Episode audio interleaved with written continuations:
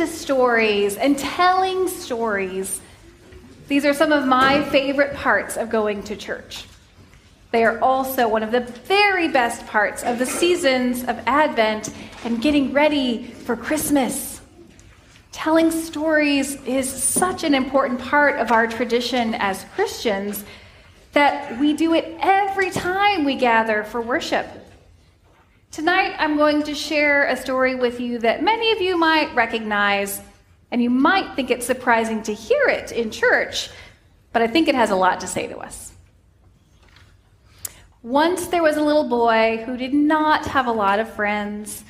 He knew lots of kids at school, but he was kind of awkward and shy. Sometimes the kids teased him and called him a blockhead. One Christmas, one of the kids at school said that he should be the one to pick out the Christmas tree for the class. This little boy thought, Me? You want me to do this? If I'm going to do this, then I better get it right.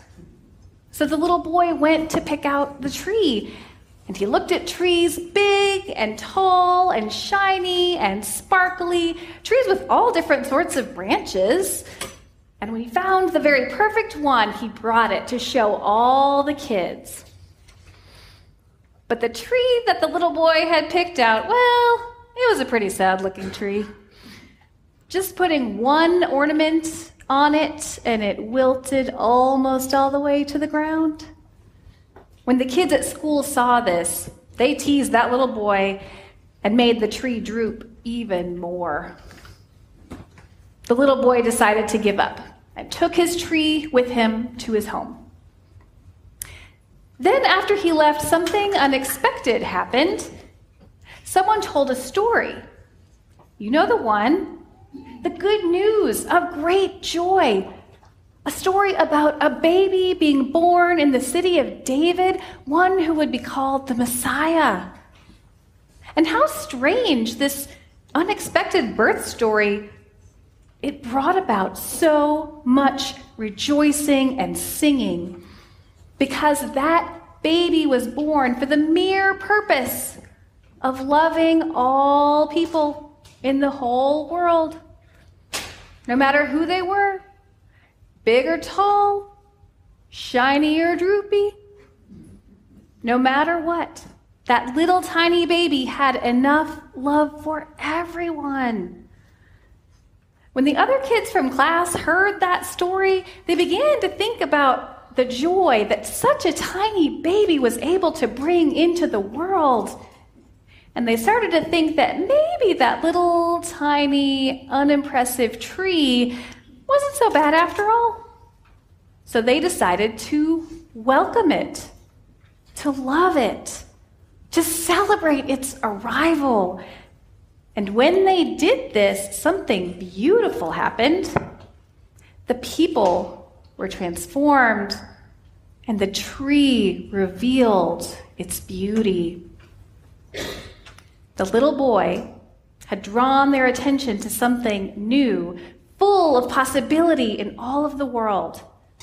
And even though they rejected it at first, the community gathered around, joined in the celebration, and participated in that transformation, recreation, resurrection of what was once a simple, humble tree that had come into their lives. And a whole new story came about to be told. One story told inside of another in the middle of the story of the little boy, the story of a birth announcement was retold of a tiny baby that came into the world over 2,000 years ago.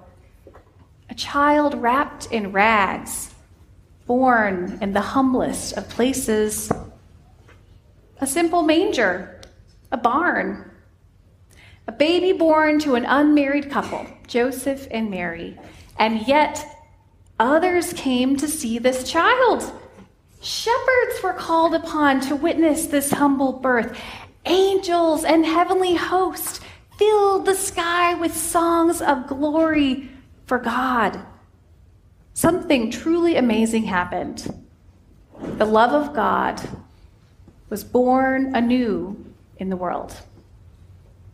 And today, we adorn our churches, sing songs, make special foods, gather for stories and gift giving, so that we too can be part of the story, so that we can pass it on to our children and our friends and those who need to be reminded that the simplest, most unexpected story can ignite a passion and a love in people that can change the world.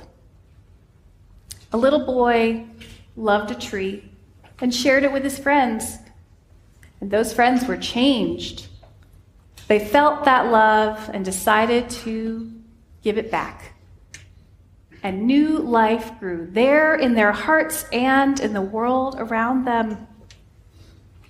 This Christmas, as you gather and tell your stories, listen for those places where something new has come from something old where something or someone has been transformed.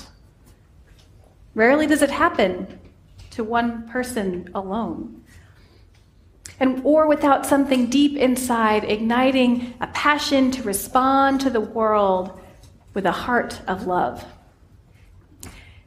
Think of your stories as they relate to those of our ancestors the people of the Bible who have all been there before and been through the same kinds of difficulties and the same kinds of joys that we live with in our world today. Love one another, love God, and know that your story matters, that it's a biblical story, and the biblical story is yours. Know that God is there and that Christ's love for each of his children, the children that gather at our feet, the children that we are in our hearts, can be broken open. And let us live our lives as the gifts of love that we are in the world. And don't forget to tell the story. Amen. The Chapel of the Cross is an Episcopal church in the heart of Chapel Hill and the university community. Find out more at thechapelofthecross.org. There you can find our latest news and events, connect with our pastoral care team, Faith in Action Ministries, and offer a prayer request. You can also find us on social media on Instagram at The Chapel of the Cross, and on Facebook and Twitter COTC Chapel Hill. May you be nourished by the word to serve in the world.